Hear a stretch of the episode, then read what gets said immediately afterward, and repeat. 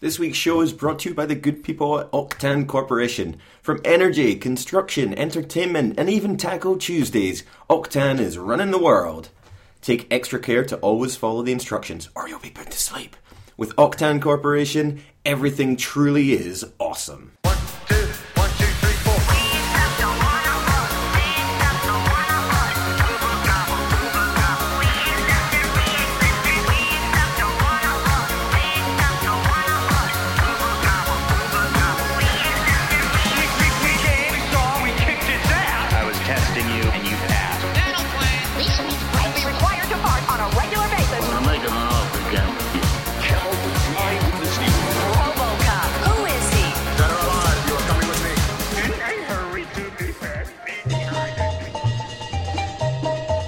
And welcome to the High Hat Film Podcast, episode number 39. This week I am joined by the host of the Celluloid Skeletons podcast, second time guest Joe Morrison, as he makes a case for Paul Thomas Anderson's There Will Be Blood as potentially the 16th film to enter the High Hat Hall of Fame.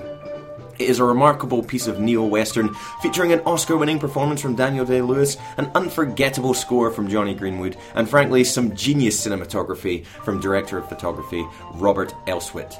But will that be enough for it to enter the hallowed halls of the Hall of Fame? Time will tell. As well as that, Joe will be tackling Attack of the Rotten Tomatoes. Having set the previous top score with an impressive 9 out of 10, can he go one better for the first ever perfect score? We shall soon see, but first, to get you up to speed, here is the trailer for There Will Be Blood.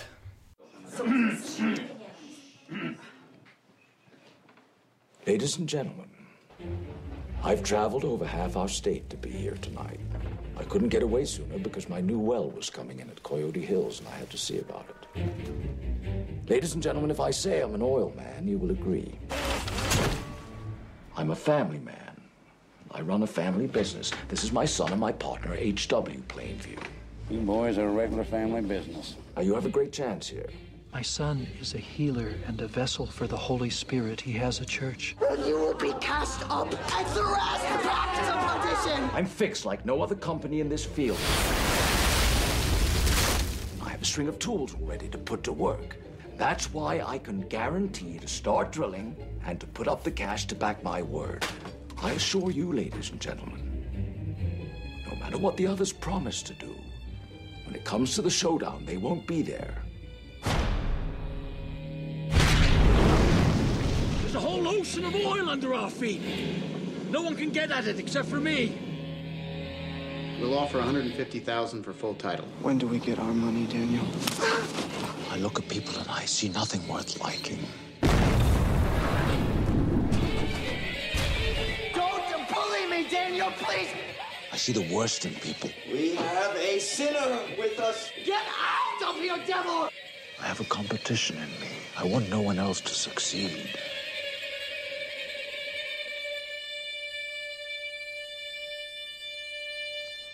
I can't keep doing this on my own.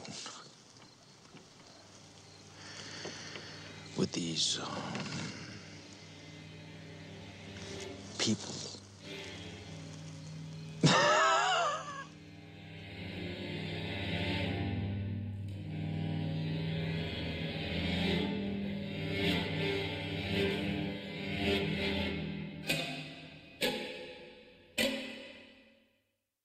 here we go again with another submission for the High Hat Hall of Fame. I'm pleased to welcome back to the show one of the most successful High Hatters we've ever had. Uh, Joe Morrison, welcome back. Thanks for having me, Michael. Uh, always a pleasure, always a pleasure. You you had a really good show last time you were on. You set the record on Attack of the Rotten Tomatoes with your when you were doing talking animal films. You got an impressive score of nine out of ten. It's a record that still stands tall to this very day. What can I say? I actually thought I was going to be horrible. I- Every other time I've played it along with listening, I have tanked, so uh, I'm, I'm not expecting too much today. Well, on the last show that we did, I had a chance to play it myself, and I didn't realize just how how painful the game can actually be. Uh, but uh, so I, I can definitely relate to it. Now you're going to be uh, uh, having another run at that a bit later on, and uh, a really really great film to be talking about for the uh, the Hall of Fame today. Yes, uh, yeah, it's uh, There Will Be Blood by Paul Thomas Anderson, Mm-hmm. uh, starring Daniel Day Lewis. Uh, I'm sure we'll get to that a bit more. The fact, future. the fact that I introduced it as a really great film might might be a bit of a spoiler of what's coming uh, coming a bit later, but uh, we'll see about that. Since you were last on, Joe, we, we've changed things around a little bit. We've done away with the quick fire questions just because it was a hassle to come up with new questions for a different guest every week. I can imagine. And we have plumped on the High Hat Film Questionnaire, which now is just the same 10 questions for every guest. Uh, I, I sent you a couple of the questions before. You, you want to take a, take a wee stab at it? Uh, yeah, sure. Um, so the first question I got was, what was the first film I'd seen in the cinema? Yes, indeed. Uh, I actually, just before you came round, I phoned up my mum just to, to double check. Oh, I like the research. Um, she couldn't remember. so uh, I'm going to just bump for what I thought it was. It's my first memory of being in the cinema anyway, and that was Bambi. It must have been a re-release. I'm not mm-hmm. that old. Mm-hmm. Um, I don't remember that much of the film really. I remember the the ice skating bit or the bit where they're sliding around on the ice. Mm. I remember the rabbit thumper. Yep. And I remember that there was a Winnie the Pooh short before the, Alright. the film as well, and that's about it. You, so you weren't like many many children at the time completely traumatized by it then? No, clearly not, because I seem to have focused mainly on the rabbit and uh, and the sliding about in the ice. Yeah, it's just a circle of life, you know. Yeah, yeah. It, it really is, yeah, yeah. All right, uh, good start. Uh, next one, top five directors. Okay, this one was really, really tough, um, but I, I've managed to get down a definitive five. That's impressive. I I, I got it down to. Six Oh, don't. I mean, I've got like uh, almost three pages worth of honourable mentions as well. But um, so uh, the first one I went for was Alfred Hitchcock, who master of suspense. He has made some of my favourite films, and he's got one of the most consistently excellent filmographies as well. I, I mean, uh, there are a few duds in there. Uh, I'm thinking Frenzy, but uh, you know, you, you can watch pretty much any of his films and, and really bring, you know, take something away from it. It's, he's a, a master filmmaker. Uh, the next director is Stanley Kubrick, another sort of uh, very masterful director. I'd say he's probably more of a technician than a storyteller com- in comparison with Hitchcock. That's not to say that he can't tell a story very well, but he really brings a, a high technical quality to his films. Films like Barry Lyndon, that are lit by candles and, and all sorts of crazy, uh, innovative stuff. Do you have a favorite Kubrick? I do, yes. I'll get to that a wee bit later All right, because it's okay, uh, it, it'll- it's going to crop up a wee bit later on. Um, the next film uh, filmmaker would be uh, Paul Thomas Anderson. Yeah. Um, I genuinely think that he is probably one of the most important American filmmakers working today. Um, he's almost like, at least amongst my sort of film geek friends, his films coming out are like an event movie. It's it's like a superhero movie for us. Uh, so yeah, he. I, again, I've, I've watched all his films, apart from his first film actually, which is quite hard to track down. Yep. Um, and there's not a bad one in there. He's got a pretty much 100% record. So, yeah, he's got to go in there. I also wanted to have someone who was a more contemporary director as well. Um, the next filmmaker I've got is David Lynch.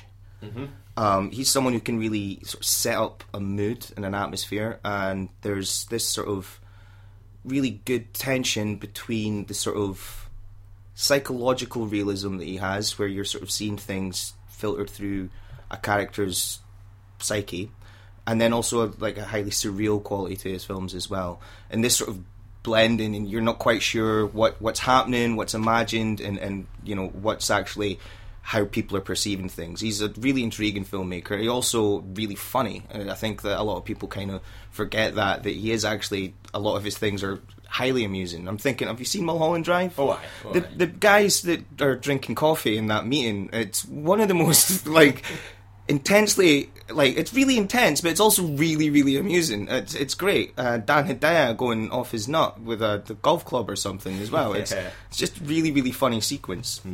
And the last filmmaker I've gone for is someone who, uh, like Lynch, actually, I don't think he's made a film for quite a while. There's a Japanese filmmaker called uh, Takeshi Kitano, or Beat Takeshi. No, yeah, yeah. Um, he's probably most well known for in this country uh, being the main guy, the end boss at the end of Takeshi's Castle. uh, but he has made some uh, really, really good films. He, he made a, a, a lot of Yakuza and cop movies. Um, Hanabi is excellent. Um, he made uh, the Blind Samurai movies, Zatoichi, as well, Oh, a few yeah, yeah, years yeah. ago. he's a really uh, interesting director. I like this sort of Japanese school of filmmaking, and I, I didn't want to say uh, Kurosawa because, to be honest, I've only seen maybe three or four of his films. I, I didn't feel enough of an authority to include Yeah. in that. Uh, so yeah, Takeshi Kitano. Well, good for you for being uh, having a conscience on that and not just going for the trendy hipster answers. Good, good for you. Uh, top top five actresses. Okay, uh, Cate Blanchett. I'm a, a big fan of Cate Blanchett. Uh, I think that she brings a sort of elegance and sophistication to a lot of her roles. Mm. Um, I, I thought she was outstanding in uh, Blue Jasmine. That was That really, really was something else. That was yeah. It was it was such a multi-layered performance, and it really sort of uh, took me back. Really, it was it was uh, incredible. Tip big, boys. Tip big because you get good service, and they count on tips. You know, someday, when you come into great wealth, you must remember to be generous. Mom said you used to be okay, but you got crazy. Yeah, and then you talk to yourself. Well, Second up, I've got uh, Jodie Foster. Ah, yeah. Uh, big fan of Jodie Foster's. Mm-hmm. Doesn't work enough for my liking, to be honest. She she's got quite a sort of sparse filmography, really, when you think for how long she's been making films uh, since the mid seventies, really. Mm-hmm. Um, she doesn't really have that many films on. It's always a, a treat to see her in a film, even in sort of throwaway nonsense like Maverick. I find her really enjoyable in Maverick. Um, next up, I've got recent Oscar winner Julianne Moore. Oh, I, I, I have a feeling she's going to be constantly on people's top fives whenever I ask this question. I I think so. I think because probably because she's not quite as uh, intensely lauded as the likes of uh, Meryl Streep. Yeah. Uh, But she's as consistently excellent as Meryl Streep. Mhm. I think that that gives her this sort of underdog quality that a lot of people sort of find charming as well. Yeah, she's a bit more approachable. Yes, yes. intimidating. She's maybe. not this sort of grand old dame of cinema No. like Streep. Uh, yeah, like Streep is. She's uh, also got like a really diverse and varied film sort of career, which is which is great. And also Maude Lebowski. How couldn't Maude Lebowski? She's got to be in uh, got to be in the the actors. Uh, next up, I've gone for like a more classic Hollywood actress, uh, Gilda herself, Rita Hayworth. Oh, yeah, yeah. Now, I did say that I wasn't going to put Akira Kurosawa in because I've only seen a few of his films. I've only seen about three or four of Rita Hayworth's Mm-hmm. films, but they were incredible and really left an indelible mark in my mind. So um, I'm going to include her in that. Also, I wanted to have someone that's known for being in black and white movies, uh, Mm-hmm. just to show a sort of a breadth of knowledge there. And uh, the last person I have is Marion Cotillard, who is yes. just amazing, just incredible. Everything I've seen her in, she's she's blown me away. I think she's probably better in, in French, Mm-hmm. uh, but she's still quite good in the sort of English speaking roles that she's been in. Um, but yeah, she's Mm-hmm. she's brilliant. Two days, one night, completely Uh, blew my socks off. I mean, it's not much of a criticism to say that someone is a better actor in their native language. Than I know, I know, I know. I, that's I the worst suppose you can say I about her. suppose there's probably a lot of people though who'll be mainly familiar with her from uh, Dark Knight Rises and, Yep. and Inception. But I would sort of recommend that you check Mm-hmm. out some of her French films. Uh, like I say, uh, Two Days, One Night, and uh, Rust and Bone Rust is and also Bone was the one I an incredible film. Yeah, Yeah, brilliant in that. Great. Okay, uh, the top five actors then. Uh, okay, right. I just want to give a, a wee honourable mention to a couple uh, people here. I've not done any honourable mentions so far. All right, so these I- are not your top These are not in the top, but uh, it, this was also quite tough. And I've got like a sort of slightly out of left field answer in my top five, so All I right. want to give these two guys the, the kudos they deserve. So, first of all, I, I just want to give a wee mention to Cary Grant, who is Mm-hmm. just amazing. He's basically the ultimate George Clooney. George Clooney's basically always doing a Cary Grant impression, as far as I'm concerned.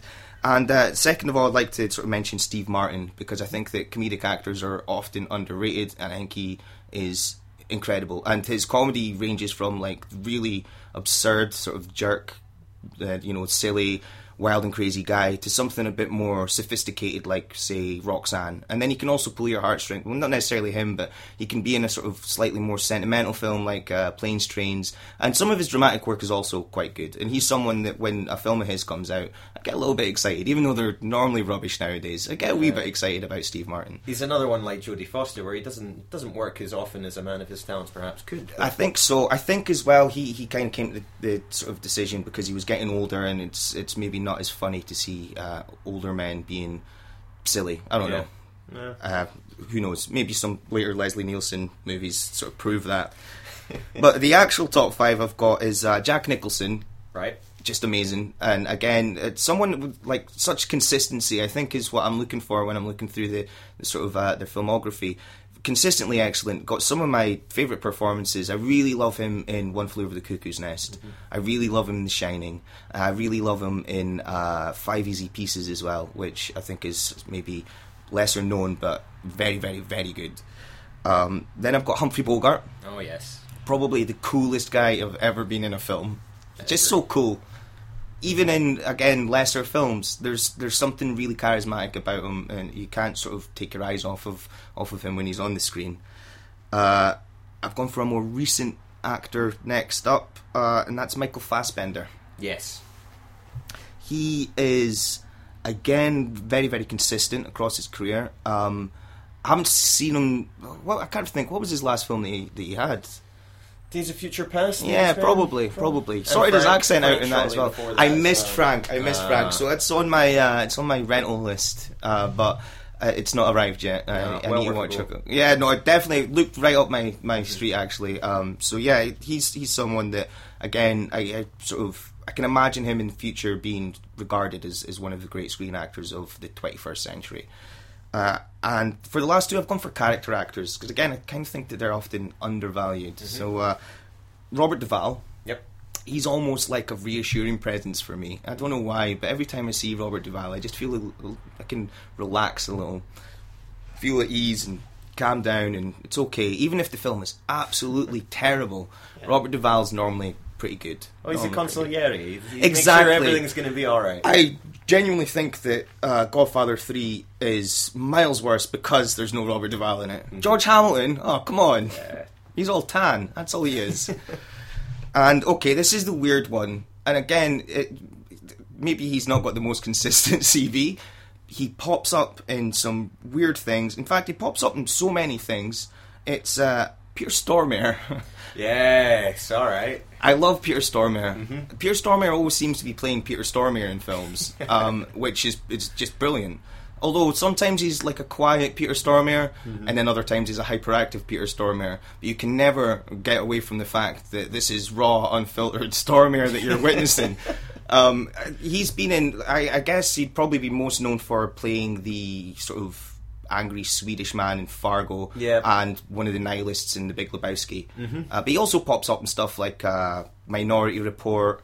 Um, I can't even. He's in an episode of Seinfeld. I watched that episode just yesterday. Slippery Pete. Yep, Slippery Pete. he he's uh, he's someone that like he's always just off the chain. That's Yeah. what I love about him. He's always off the chain. There was a film I watched recently called uh, Dylan Dog Dead of Night.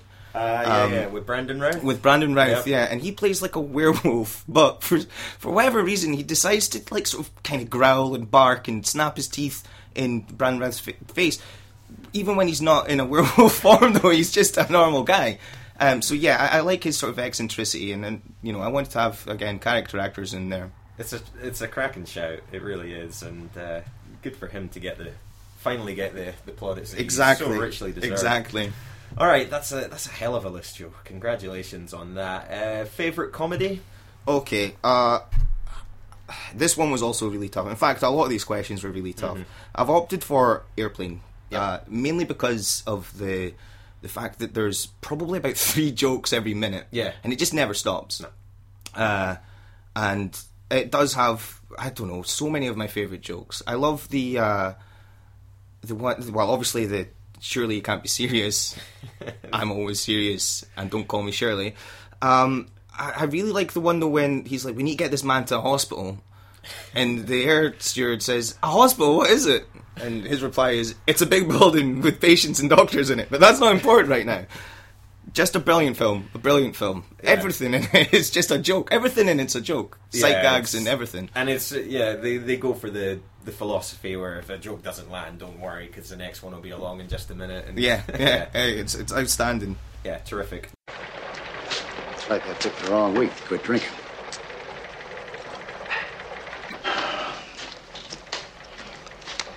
Looks like I picked the wrong week to quit amphetamines.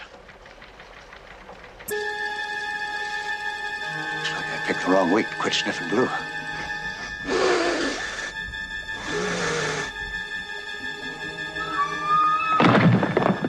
Favorite sci-fi? Okay, so this goes back to my Kubrick thing. Then it's 2001. All right. Um, I love that film so much, and it's it, I guess it's kind of a similar vein to uh, There Will Be Blood in a, in a way that it's confident enough in its storytelling to not sort of have to rely on on dialogue or exposition. It's confident just show and not, and not tell, uh, and it's also got an incredible sort of score of, of different sort of classical music and the music and the images work really well together and it's very ambitious uh, it's it's just a, fantastic film also it has Hal in it again uh, another incredible character Daisy Doozy. All right. Uh, your favorite animated feature? Uh, right, okay. Well, I've I've went for Toy Story 3 Mhm. because it really got a strong emotional response out of me. I was sobbing like a child when I was watching Toy Story 3. Ironically, I don't think I would have been sobbing if I was a child, but I think it was the sort of way that it, it sort of captures that moment of growing up, moving on, time to put away childish things, and you know maybe you lose some of these things, but the memories remain there. And yeah, I was bubbling. I was I was all over the place, and I was so glad it was a 3D movie, so I could just keep my uh, 3D glasses on while while the lights went up. Yeah. And are, are you happy, disappointed, angry that they're going back for a fourth installment? I'm I'm I'm not going to lie. I'm a little bit disappointed. Uh, I'm not angry because my anger's not going to solve anything, and who knows? It could be a good film because I remember thinking that Toy Story Two just sounded like a bad idea. Yeah. So you know, who knows? I think for me, like I, I'm sure it will be a good film, but I'm, I'm just, you know, you wrap you wrap something up so perfectly. Why why go back? Well, it would be interesting if it wasn't Woody and Buzz Mm. and all of the other toys that you're familiar with, but it was maybe a different set of toys, Mm. but the same kind of conceit, I, I guess, of you know what toys get up to when we're not looking. Oh, well. Possibly, I mean that's that's one thing because I agree that, that they did sort of end that, that trilogy so strongly that I don't want to see them with their, their new owner. Spoilers, sorry. All right. Well, we'll we'll see how that turns out. Uh, favorite soundtrack slash score? Okay, well, uh, the the film that I'm talking about today, There Will Be Blood, is probably one of my favorites, but I don't want to mention that. And I, another one of my favorites is Koyaanisqatsi, which I, I did last time, Ah, yes. so I don't want to mention that either. Um, I was going to say Once Upon a Time in the West, but then I remember someone else had said it, Mhm. so I'll go for Blade Runner All right. instead, which is a, a really good soundtrack by uh, Vangelis or Vangelis. I'm not sure how you pronounce it.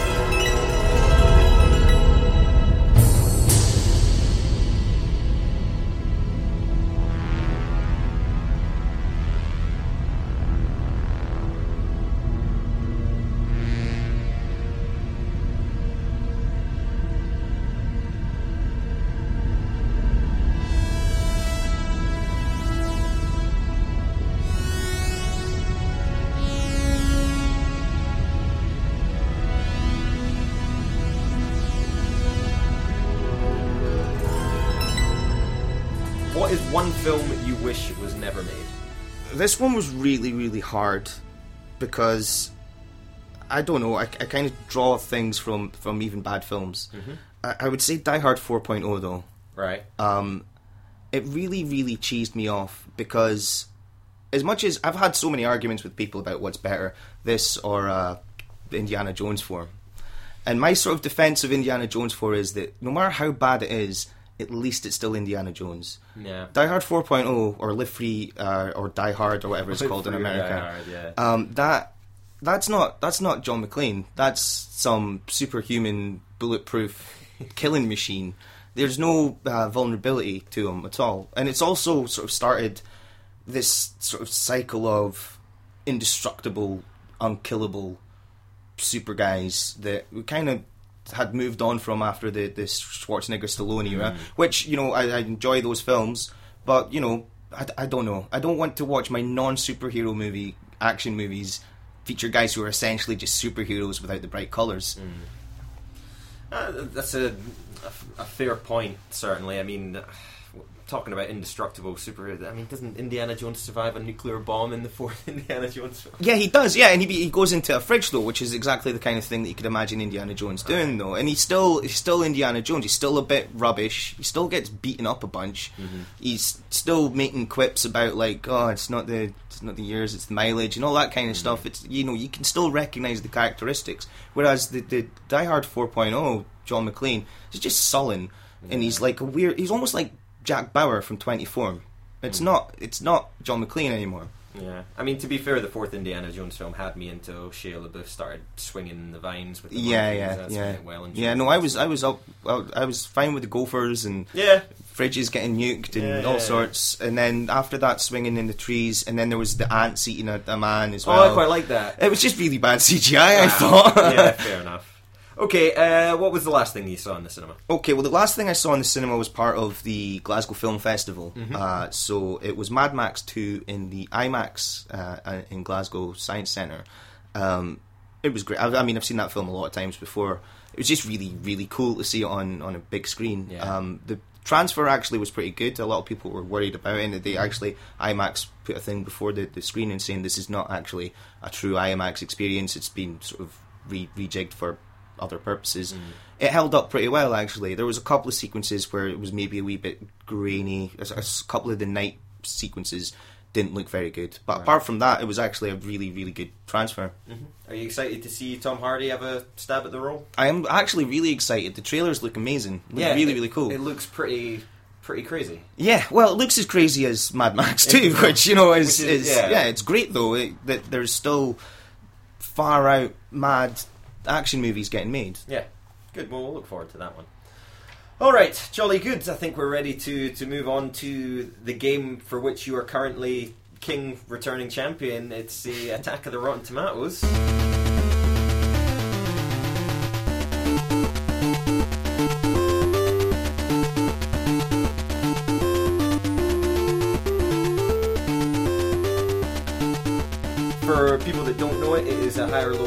Based on film scores on the Rotten Tomatoes website. You're given a category, or you got a choice of three categories, and then you get 10 films within that category, and we'll see how you do.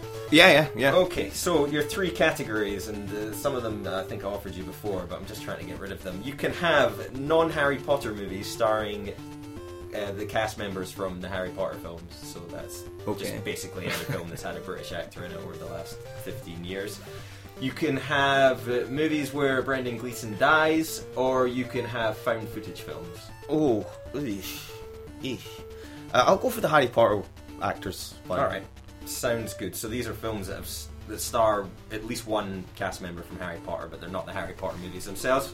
Your starting off point is going to be Sister Act, which of course starred Maggie Smith in the Of sort course, of Mother course. Superior role. Uh, Giving Whoopi Goldberg a stern telling off whenever she would sneak out to the bars. The starting score for that was 71% on Rotten Tomatoes. Sounds about right. Your second film is the film starring Harry Potter himself. It is Woman in Black, or The Woman in Black. Do you think that scored higher or lower than 71%? I'm going to say higher. Higher, yeah. Higher? Yes, I think so. It did very well, The Woman in Black. Not so much with the critics, it has to be said, though 66%. So you cannot better your your former score, I'm afraid, Joe. That's it, I'm throwing in the towel already then, Michael. just, just, just jack it in there. Uh, 66% for The Woman in Black. Uh, next up was one of the surprise hits from last year is uh, Belle, which is kind of the period drama. It stars Tom Felton, who played one of the blonde evil people Oh, yeah. Yeah, yeah. Slytherin House. Uh, 66% was the score to beat. I think Belle scored higher or lower than that. Oh, this is a much more accurate depiction of how I, I normally fare at this game. uh, I, I'm going to say higher than 66%. With 83%, you are one out of two so far, so congratulations. Uh, next up is Hermione's kind of breakout uh, offering uh, after the Harry Potter films. It is the Perks of Being a Wallflower. 83% is the score to beat. Oh. Starred Oh. Ez- Ezra Miller as well.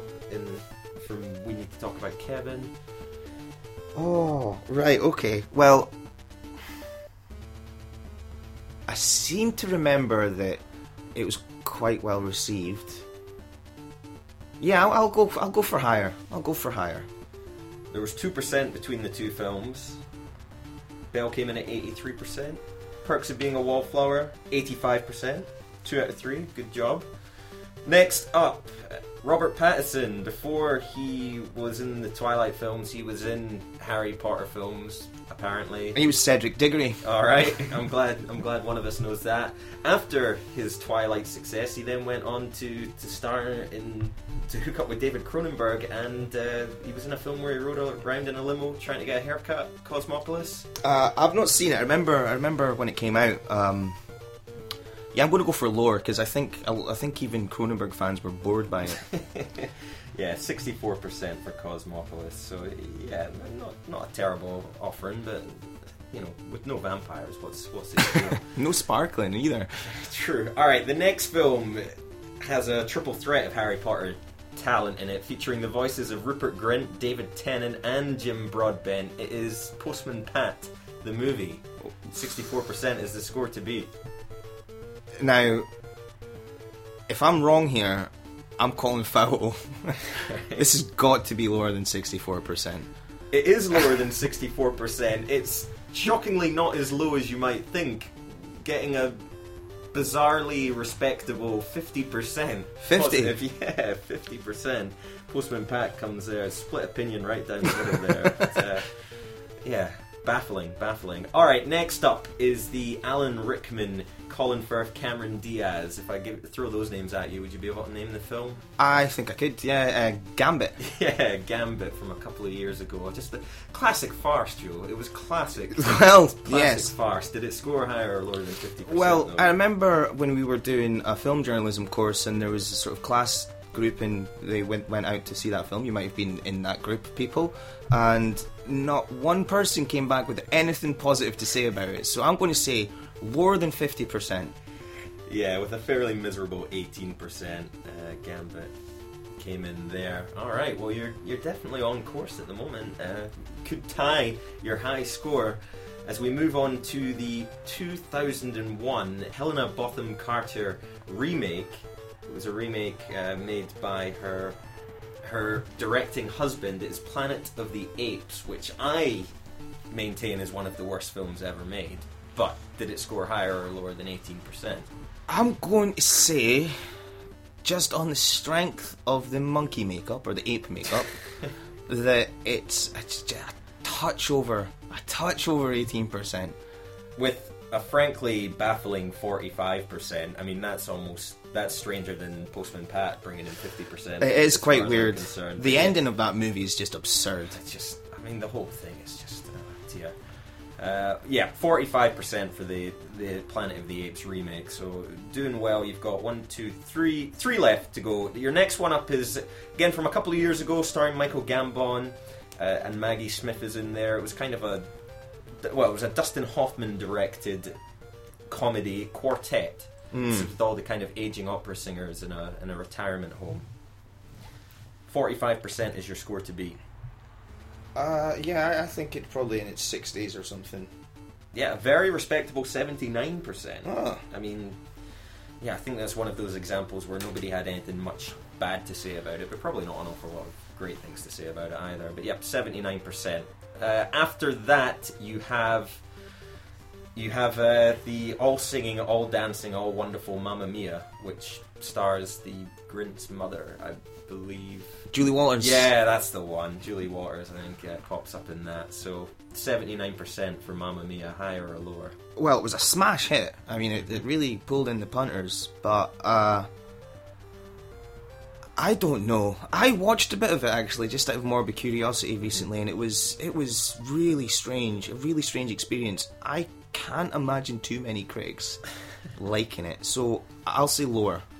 Lower, uh, with 54%, you are correct. You have uh, 8 out of 9 so far. Mamma Mia features one of my favourite uh, tropes in cinema, which is the, the non non-musical background actors just completely belting out songs they've got no business doing. I absolutely love that. Pierce Brosnan he joins Russell Crowe from Les Mis in, Mm. in terms of just wonderfully terrible musical performances. It's like an avant-garde thing, really, isn't it? His his performance of SOS is is just bizarre. That's Yeah. when I was like, I'll wait till Pierce sings SOS, and then I change the channel.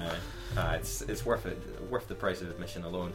All right, finally, you have a chance to to do the repeat, the double nine nine out of ten, if you can if you can get this one. So your final film with fifty four percent to beat is starring Alan Rickman, Helena Bonham Carter, and Timothy Spall. Is Sweeney Todd, the Demon Barber of Fleet Street. 54%. score to beat.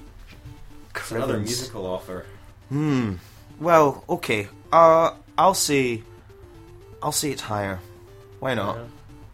With 86%, would you believe it? He's done it again. It's 9. 9 out of 10, Joe. I don't know what's happening. I think I must just be a sort of big game player or something. Yeah. 'cause whenever I'm playing along, I'm, I'm rubbish. Maybe you're just you've got a knack for picking the the easy cact- categories. Or Well, I didn't want to pick Brendan Gleeson because uh, I, I, I don't want to spoiler any films, and found footage films are generally all rubbish, so that would be really hard. Yeah. oh well, I mean, yeah. There you go again. So uh, after two runs of Attack of the Rotten Tomatoes, you've you've got only two out of twenty points dropped. It's a, that's championship form. Oh, yeah, anyway. yeah. No, that's uh, 99. The 99 kid.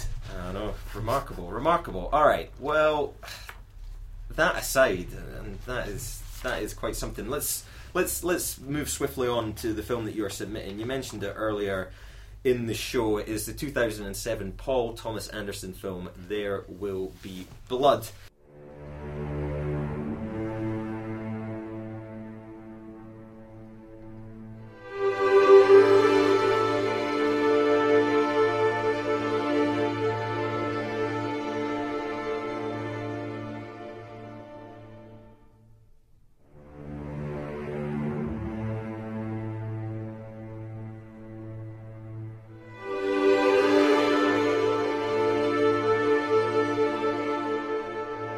Why don't you start us off by giving us a summary of the plot?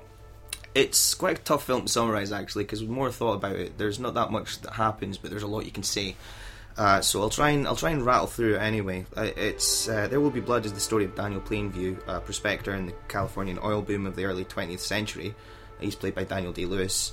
Uh, the film opens in 1898 with Plainview's first major success when he discovers a, a silver lode deep in the desert. And then it moves forward a few years to him establishing an oil company. Uh, one of his co-workers is is killed in a drilling accident and leaves behind an infant son who Plainview adopts. Uh, and then the bulk of the film takes place nine years later in 1911 when uh, Plainview is tipped off to the location of a, an untapped oil reservoir in a rural part of uh, California called Little Boston. Uh, he goes along with his son and his partner, HW, and uh, basically tries to buy up all the land, make all the, the money. Uh, while he's there, he comes into sort of confrontation, really, with uh, an aspiring young preacher called Eli Sunday, played by Paul Dano. And from there, we watch the sparks fly as their sort of ambition and, and greed and, and competition sort of escalates. And that's that's really the, the summary. That's what I'll give you anyway. This is the second film that you're submitting for the Hall of Fame. Your first was Koyaanisqatsi, which was this wordless, poetic documentary about uh, you know human being's relationship to the planet and uh, their, the way it treats their resources. But it was dialogue free. There's no no dialogue in the first 14 and a half minutes of There Will Be Blood. What is it you have against the spoken word in cinema, Joe? It's not that I have anything against spoken word in cinema, to be honest. I just think that uh, being able to show something without having to rely on someone explaining what's happening is probably one of the most cinematic things you can do. You can't do that in a book. You have to use words in a book. You could probably do it in maybe comic books or something, but I mean, apart from that, you don't you don't have that in any other art form. And I think it's probably, like I say, the most cinematic thing that's that's possible is to tell a story using a combination of sound and images. And whether that sound is dialogue or not, it doesn't really you know it doesn't really matter as long as you, you understand what's happening. Do you remember the first time you saw it was a, a trip to the cinema in 2007? It was several trips to the cinema in Alright. 2007. I remember when I so I remember when I first saw it. Um, I'd read some reviews and they were all pretty positive.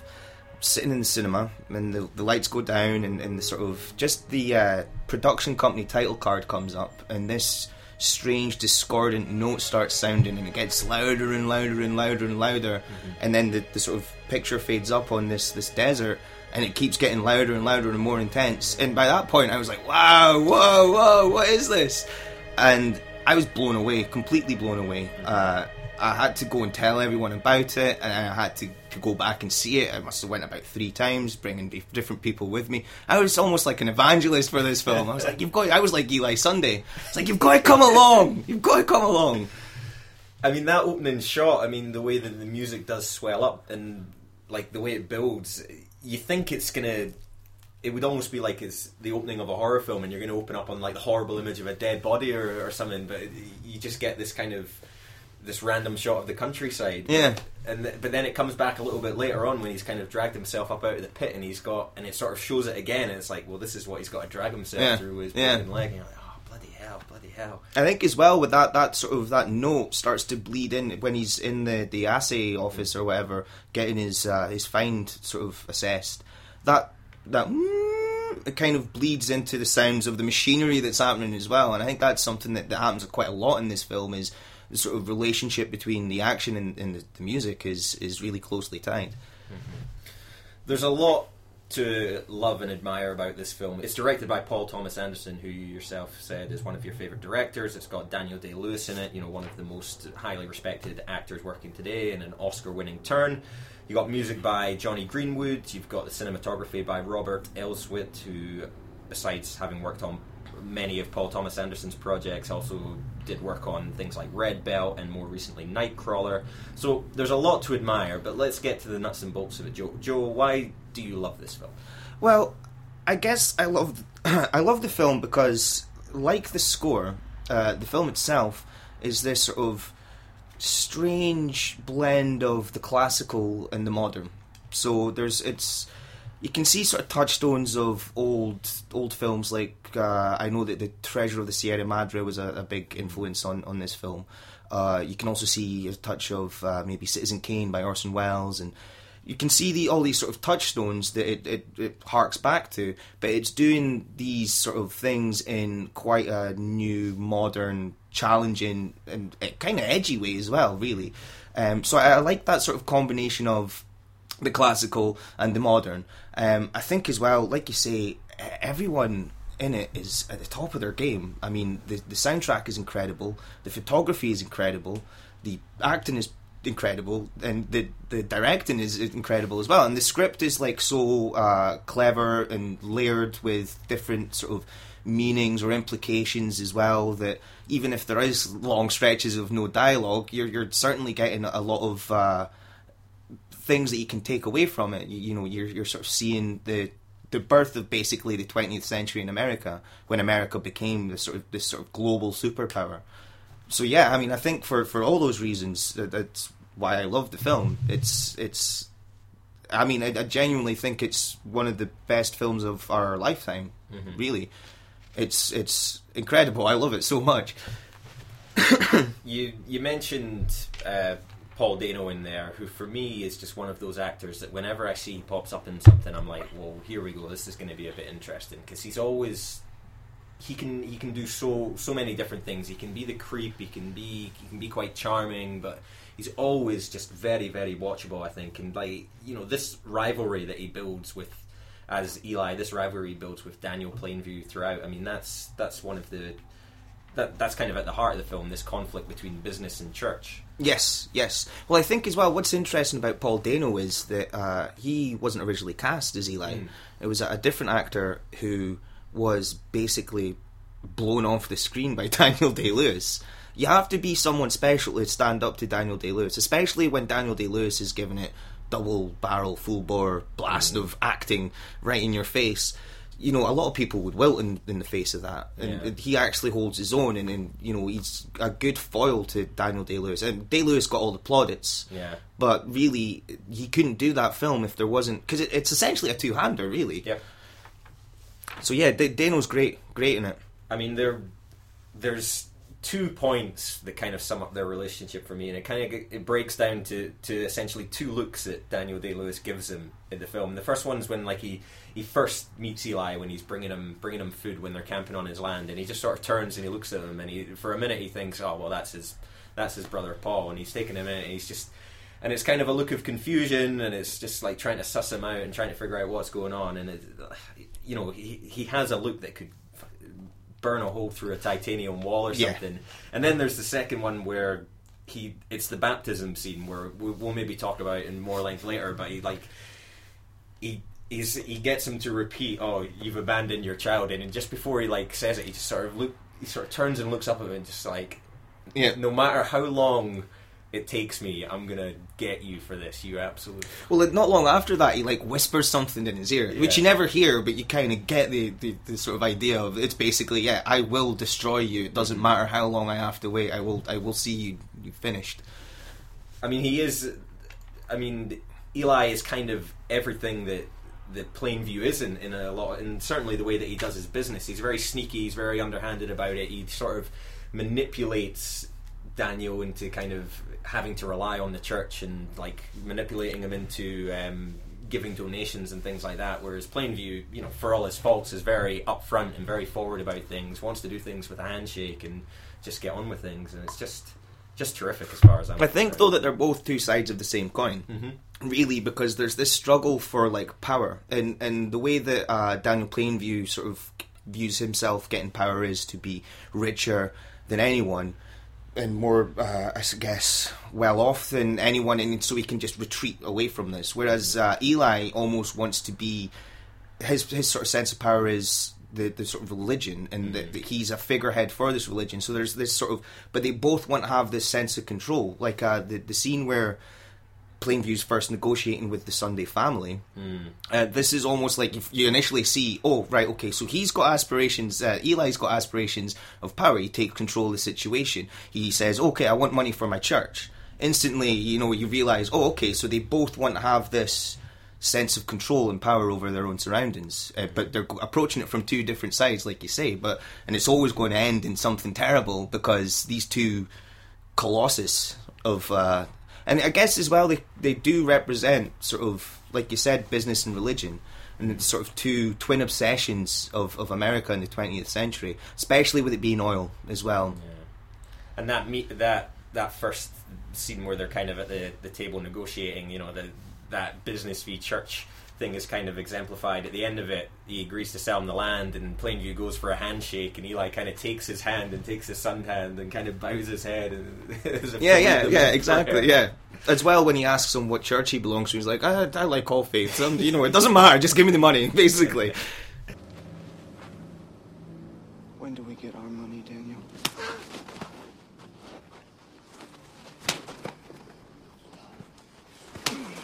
Aren't you a healer? And a vessel for the Holy Spirit? When are you coming over and make my son here again? Can't you do that? Let me bless the world. This happened. Daniel, you shouldn't have done that. Oh, you owe the church of the third revelation five thousand dollars. Oh, One of the arrangements that we made.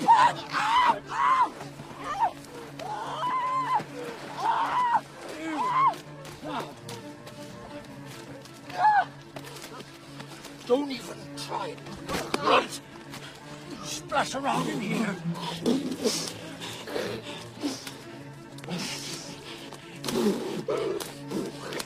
That's it, that's it. That's it. That's it.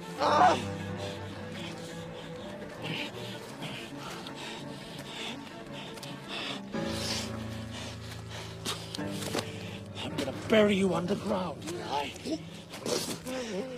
Oh, oh. I'm gonna bury you underground.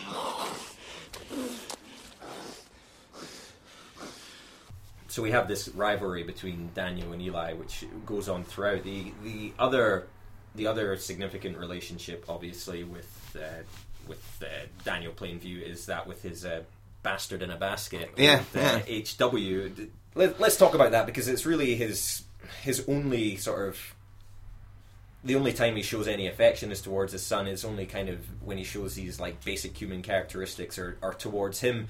He confesses later in the film that oh I only used you for business purposes. I mean, I mean, do you buy into that or do you think there was a there was real affection to the relationship? Oh well, I, I mean, I think there was a genuine affection there, and I think that uh, Anderson kind of wants us to realize that as well, because as he's saying this, you're then getting sort of flashbacks of HW as a child and sort of having some kind of tender moments with with Daniel Plainview. I think by that point as well in the, in the story. Uh, like Plainview's reached the natural endpoint of his like burning ambition, and he's just this husk of a man who just sits drinking and, and shooting at furniture in his, his big Xanadu style mansion. So you know, I think it's it's more that that he is so because that he he wants to establish a different oil company, and this there's this competition in. Uh, Daniel Plainview, as he says, I have a competition in me.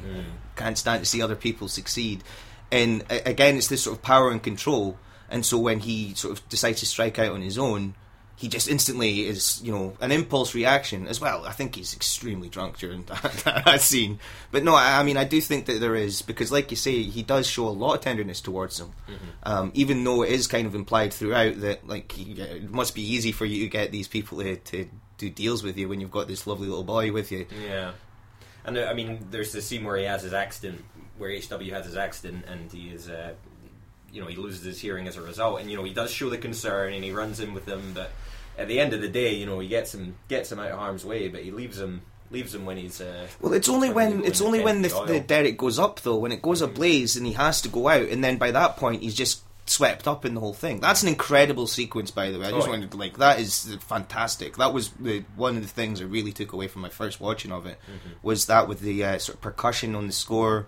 That just sort of it's all off kilter and all over the shop, but there's this real sort of driving momentum to it. The camera is just tracking along, and you're seeing all this crazy stuff happening in the background. The, the oil derrick goes ablaze, and then it shows you Eli looking out from his church, and it's almost like hell is opened up on his, his own patch, and it's spewing flames out.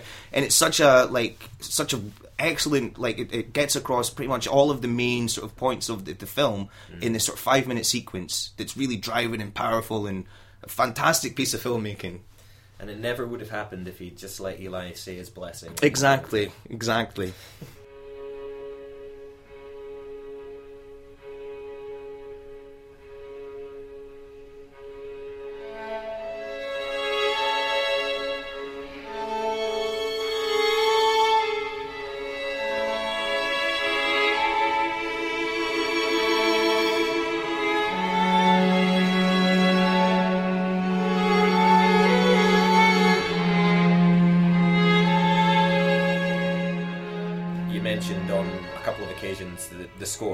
Jonny Greenwood. I, I mean, how important is the score to the to the film as a piece? Well, I think, th- I mean, there's not that many films, and I think the films that I've sort of spoke about uh, in the past with you, especially like 2001 in Koyaanisqatsi, there's a real strong relationship between the music and the image. Whether it's the just the, the constant Philip Glass music through Koyaanisqatsi, or the way that uh, Kubrick sort of matches up uh, the Blue Danube waltz with the sort of spinning uh, spaceships and docking and stuff, and there's this sort of matching up of, of the sound and the image. And I think that really this score is almost as important as the photography really for, for the film. The way that it works, the the way that the um uh, like okay, so there's a sequence where uh Daniel Plainview and HW are arriving in, in Little Boston and they're driving in their car. And there's this lovely tracking shot of them following it down and as they're sort of going behind things and you can't hear the engine so much, the, the music also has this sort of strange lull to it as well. Or there's a scene where there's a train arriving and the music, it's already sort of queued you up for the fact that there'll be a train arriving because you've got this like and then sure enough along comes a train and you're you're there you know and it's it's actually working i don't know how they how they sort of did it if they if they worked in tandem or if it was just a really painstakingly crafted score. I'm not entirely sure about the, the working process. I know that it didn't get, uh, it wasn't eligible for, for any Oscar nominations. Yeah, it was some ridiculous technicality or, or, of some kind, but yeah, I mean, what a, what a shock the, the people of the, the, The- the the- Academy yeah. behind the times they don't have their The the the music ones are quite strange though. There there's some really weird arcane rules in there. The the Birdman soundtrack wasn't eligible either, I believe, Yeah. because it was just drums or something, something like that. Aye, I mean, it, it is a remarkable, remarkable uh, uh, soundtrack. Absolutely fantastic. Thank you for coming, Brother Daniel. Thank you, Eli. We have a sinner with us here who wishes for salvation. Daniel, are you a sinner? Yes. Oh, the Lord can hear you, Daniel. Say it to him. Go ahead and speak to him. It's all right. Yes. Down on your knees and to him. Look up to the sky and say it. Uh, what do you want me to say? Ah, Daniel, you've come here and you've brought good and wealth, but you have also brought your bad habits as a backslider. You've lusted after women and you have abandoned your child. Your child that you raised, you have abandoned all because he was sick and you have sinned. So say it now. I am a sinner. I am a sinner. Say it louder. I am a sinner. I am a sinner. Louder, Daniel. I am a sinner. I am a sinner. I am sorry, Lord. I am sorry, Lord. I want the blood. I want the blood. You have abandoned your child. I've abandoned my child. I will never backslide. I will never backslide. I was lost, but now I am found. I was lost, but now I'm found. I have abandoned my child. Say it, say it. I've abandoned my child. Say it louder. Say it louder. I've abandoned my child. I've abandoned my child. I've abandoned my boy. Beg for the blood. Give me the blood, Eli. Let me get out of here. Give me the blood, Lord, and let me get away. Do you accept Jesus Christ as your Lord and Savior? Yes, I do. Get out of here, devil! Out, devil! Out, sin! Do you, do you accept the church of the third revelation as your spiritual guide? Do you? Get out of here! Get out of here! Get out of this! Get back with you! Lord! Do you accept Jesus Christ as your Savior? Yes, I do.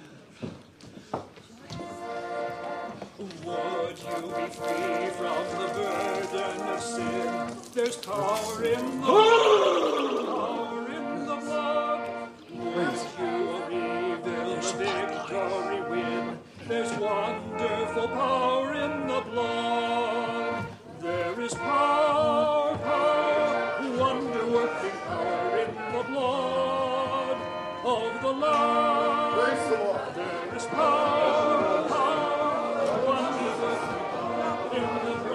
blood. Welcome community.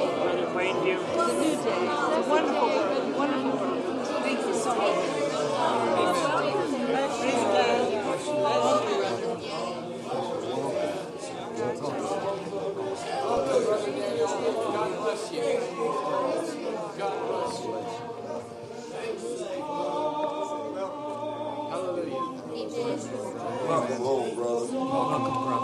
That's enough.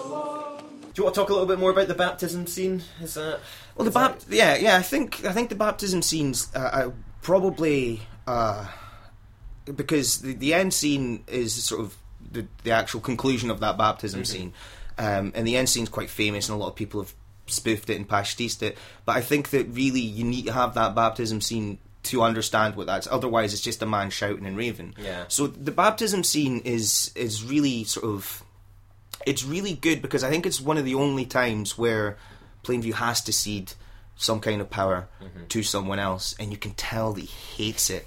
he hates it, and he's trying to be so flippant through it as well. Mm-hmm. When he's like, "Oh yeah, give me the blood. Go on, give me the blood, Eli. Yeah, whatever. Give me the blood. Yeah, yeah. No, and then he, after he's been through this ritual humiliation, there's just this smile spreads across his face as well. He's like, "That's a pipeline. That's the pipeline. I've got it. That's in the bag. Doesn't matter now. I've done all this. I don't care. I don't care." and you, and you can see like on Eli's face as well because like even though this is kind of Eli's big victory over him, you can see like after it's done and he's shaking hands with him, you can see from the smile on his face that Eli is like rattled. He's like, "Oh God, what have I done?" what have I done? Yeah, I've unleashed something here. But essentially, he's kind of handed. He's given him more power and kind of emasculating himself and humbling him in front of the community. The community are now like, "Oh yeah, he's one of us. He's Yeah, not this." yeah, kind of- because then he immediately sits within the body of the church, Mhm. and they're all sitting round him and saying, "Oh yeah, welcome, welcome," and it's completely backfired on Eli. Yeah. It's yeah, it's really again, it's really clever because there's these things aren't said explicitly, but you sort of can see it from from what's happening. It's um yeah, it's it's a really good scene. I think as well the um the the shot of that when he's sort of on his knees and you're kind of getting this slightly upward angled shot as well is a, a really sort of evocative of this spiritual sort of understanding, but then it's completely undercut by the fact that Daniel Plainview just doesn't mean a word of what he's saying. it's it's a really clever scene, a really good scene. And I think like it's kind of testament to the the performances from the two of them when it kind of breaks down to when Paul Dano is just slapping him about in the, across the face. I mean, if you just remove that image, like if you were to make a gif of it, it would just look a little bit a little bit ridiculous if that Yeah. was going on. But you're just you're you're totally into it, and then.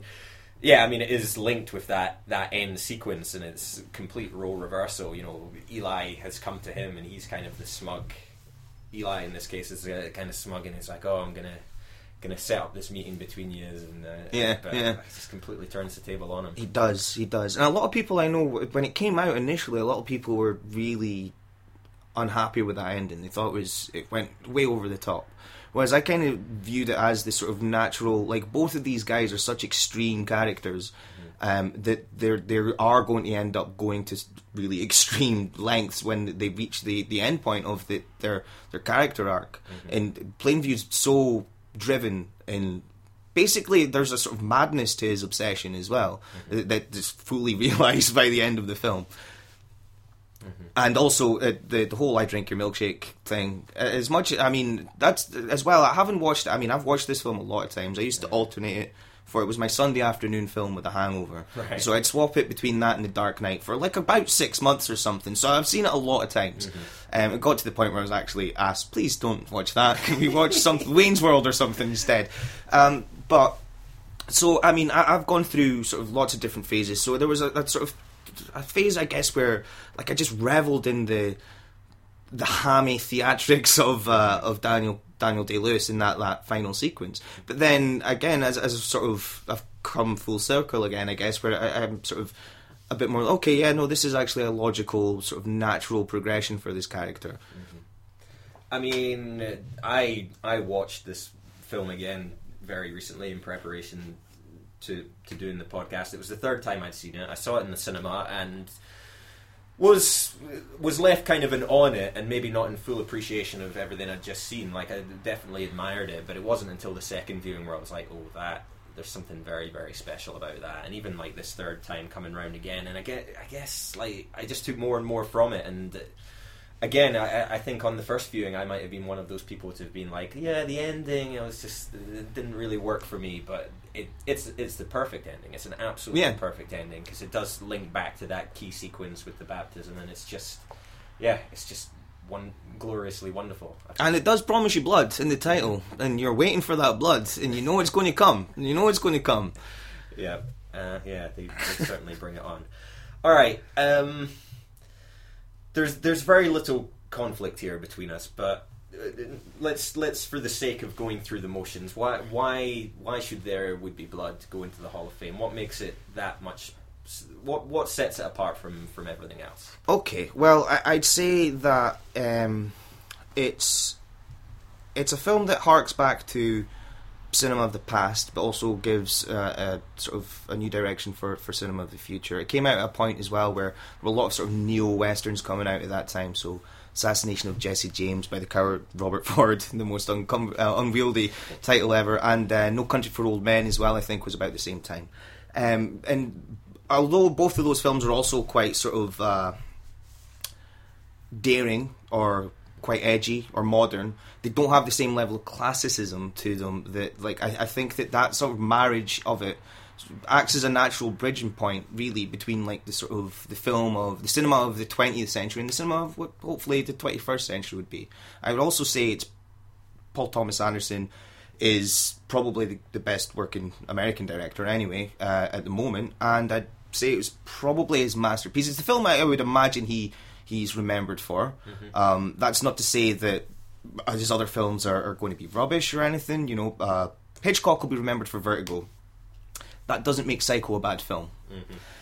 So I mean, I think there's that. There's that as well. Um, and I I think that it's very rare that you find a film that has such a, a strong level of uh, synchronicity between sound, image, performance, writing, direction. Like everything's working in tandem with something. It feels really lived in. It feels like a really lived in world. There's stuff happening in the background that you know doesn't really need to be there, but you just you, you see it and it brings this extra level of depth to it.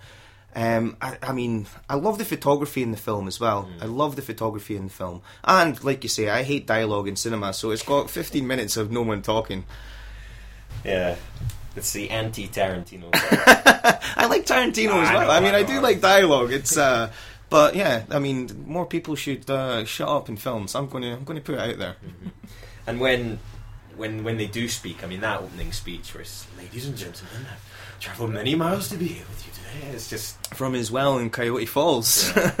Yeah. he's an oil man, and that's I think as well the, the way that like because they withhold his voice for so long, when you do hear it, and he's got this really uh, great voice, like such a great voice, a really strong act. Apparently, he based it on uh, John Huston. And if you Yeah, watch, if you heard that. rewatch Chinatown, actually, you can really hear the sort of similarities between John Huston and uh, Daniel Plainview. Going to be a lot of irate citizens when they find out that they're paying for water that they're not going to get. Oh, that's all taken care of.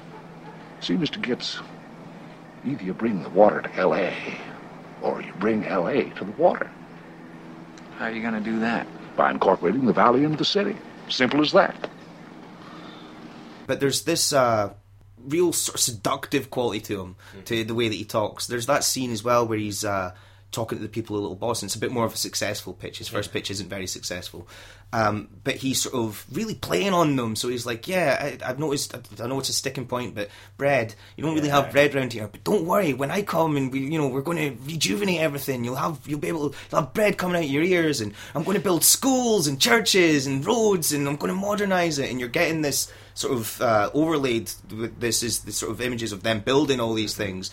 Um, but there's also then at the same time this really sort of mournful score of like, well, we're, we're kind of maybe we're maybe losing something here as well. It's such it's such a, a again, like I say, so you've got three different things going on there. They're all working in tandem, even if they're maybe doing different things. They're all giving you one unified message. and it and that particular speech you mentioned is is just so perfect in in like how good but subtle the writing is because like as you mentioned he kind of he's given the pitch and he drops in the schools and he drops in the bread and you can just see you can just tell he's he's just sussed them out he's Yeah. taken in every little thing about this community the, the, you know the, the minor little thing of the guy apologizing for not having Yeah, the fact yeah. that they need schools they need education he's like he's taken all of that in he's taken in the importance of church in these people's lives and he's just using every every single piece of ammunition that he that he possibly can He's like the monorail guy in The Simpsons. he is like the monorail guy why doesn't he break out into song I don't know. I, I guess he, he would have he would have if he had to, but they were already sold with just his pretty words. He didn't need to sing. yeah it doesn't it doesn't say that they're, they're like a mule with a pinwheel or whatever no one knows how they got it and darned if they know how to use it The name's Lanley, Lyle Lanley. And I come before you good people tonight with an idea. Probably the greatest. Oh, it's not for you. It's more of a Shelbyville idea. Now, wait just a minute. We're twice as smart as the people of Shelbyville. Just tell us your idea and we'll vote for it. I, I get the feeling you could go on about this all day I mean is there is there anything we've missed Oh, there's tons we've missed, but it's okay. I mean, uh, like I, I could talk to you about this for like days. So uh, you know, we might as well end it. End it whenever you want, Michael. All right. Well, as I said, there, there's no conflict here. I, I love this film. I agree with every point that you've been made. I think. I, I think I agree with you that it's one of the most significant films of our lifetime. I think it is easily top top five films of the 21st century. Easily, easily. I mean, there's definitely an argument you could be made of of being one, the the best. You know, from from the acting, the score, the script, the the way it looks, and the, the cinematography is absolutely fantastic. I mean, you point it, and it seems like every every part of it gets its time to shine. You know, the score kind of really comes out in that opening 15 minutes. Uh, you know, you get you get to see this the beautiful way that it's shot when the when the rig goes up and explodes. You get you know these little these monologues. You get these moments. Everyone everything gets its chance to shine, and it all comes together to create something so fantastic. So obviously uh, it's going in. Obviously it's going in. There was never really any doubt about that. But you know we we could have tried to create conflict, but uh, I don't think anyone would have anyone would have bought it. So there will be blood. Film number sixteen onto into the High Hat Hall of Fame. So. God damn it, Joe! You've done it again.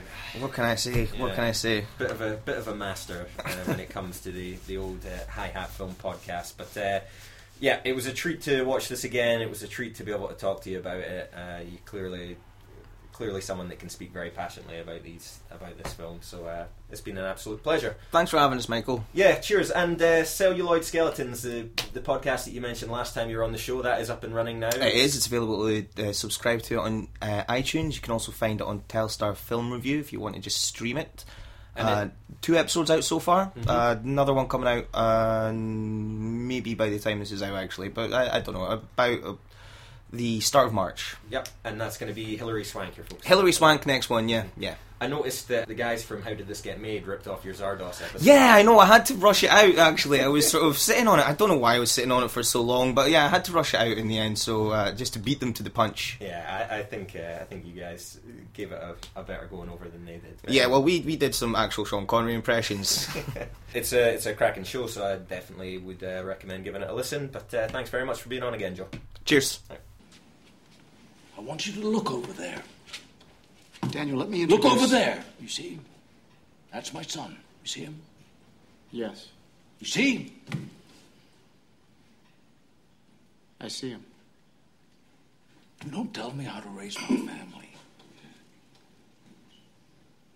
I told you not to tell me how to raise my family. Daniel, So what do you see? I'm very happy for you that... Yes, I made a deal with Union. My son is happy. He's safe. Congratulations. I'm taking care of him now, so. Excellent. You look like a fool, don't you, Tilford?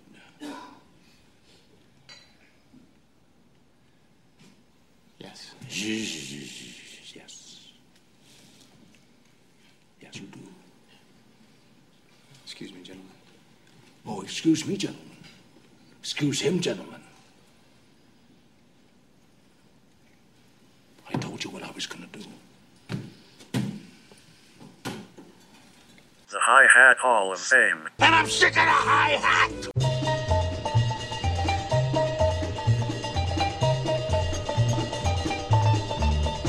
So there you have it. If there was ever any doubt, there will be blood. Film number 16 to enter the Hall of Fame. It sits alongside The Big Lebowski, Princess Mononoke, Theatre of Blood, Fight Club, Kill List, Stand By Me, She Wore a Yellow Ribbon, Jaws, Koyaanisqatsi, Total Recall, Sideways, The Raid, Alien, Cinema Paradiso, and The Wages of Fear. Sorry to Rob Fuller.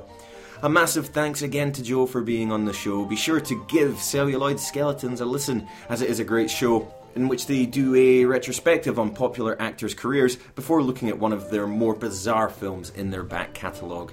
Uh, so far, they've done things like Sean Connery, they featured uh, Meryl Streep. Their latest episode is going to be on Hilary Swank. It's definitely worth a listen. That's about it for me. As always, be sure to download, subscribe, and leave a review for the show on iTunes. I know I say it every week, but leaving a positive review helps the show reach a bigger audience. So if you can take 30 seconds out of your day to leave a review on there, I will be your friend forever. You can also join in the fun and games over on Facebook. Just run a search for the High Hat Film Podcast, and you can also follow me on Twitter at Clancy High Hat. Thanks for listening. I will leave you with the final words of Dr. Hannibal Lecter in this Silence of the Lambs.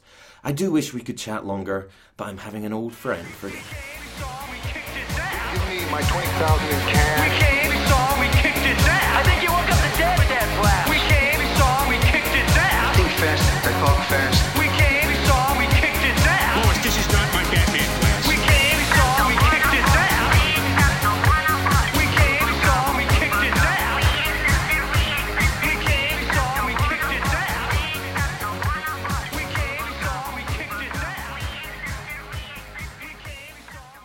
go to court and we can prove it was suicide. Oh, can we? Mr. Norton, first thing that struck me was that suicide angle. Only I dumped it into the wastepaper basket just three seconds later. You know, you uh, ought to take a look at the statistics on suicide sometime. You might learn a little something about the insurance business. Mr. Keyes, I was raised in the insurance business. Yeah, in the front office. Come now, you've never read an actuarial table in your life, have you? Why, we've got ten volumes on suicide alone. Suicide by race, by color, by occupation, by sex, by seasons of the year, by time of day. Suicide, how committed? By poisons, by firearms, by drowning, by leaps. Suicide by poison, subdivided by types of poison, such as corrosive, irritant, systemic, gaseous, narcotic, alkaloid, protein, and so forth. Suicide by leaps, subdivided by leaps from high places, under the wheels of trains, under the wheels of trucks, under the feet of horses, from steamboats. But, Mr. Norton, of all the cases on record, there's not one single case of suicide by leap from the rear end of a moving train. And you know how fast that train was going at the point where the body was found? 15 miles an hour. Now, how can anybody jump off a slow-moving train like that with any kind of expectation that he would kill himself? No, no soap, Mr. Norton. We're sunk, and we'll have to pay through the nose, and you know it. May I have this? Come on, Walter. Next time I'll rent a tuxedo.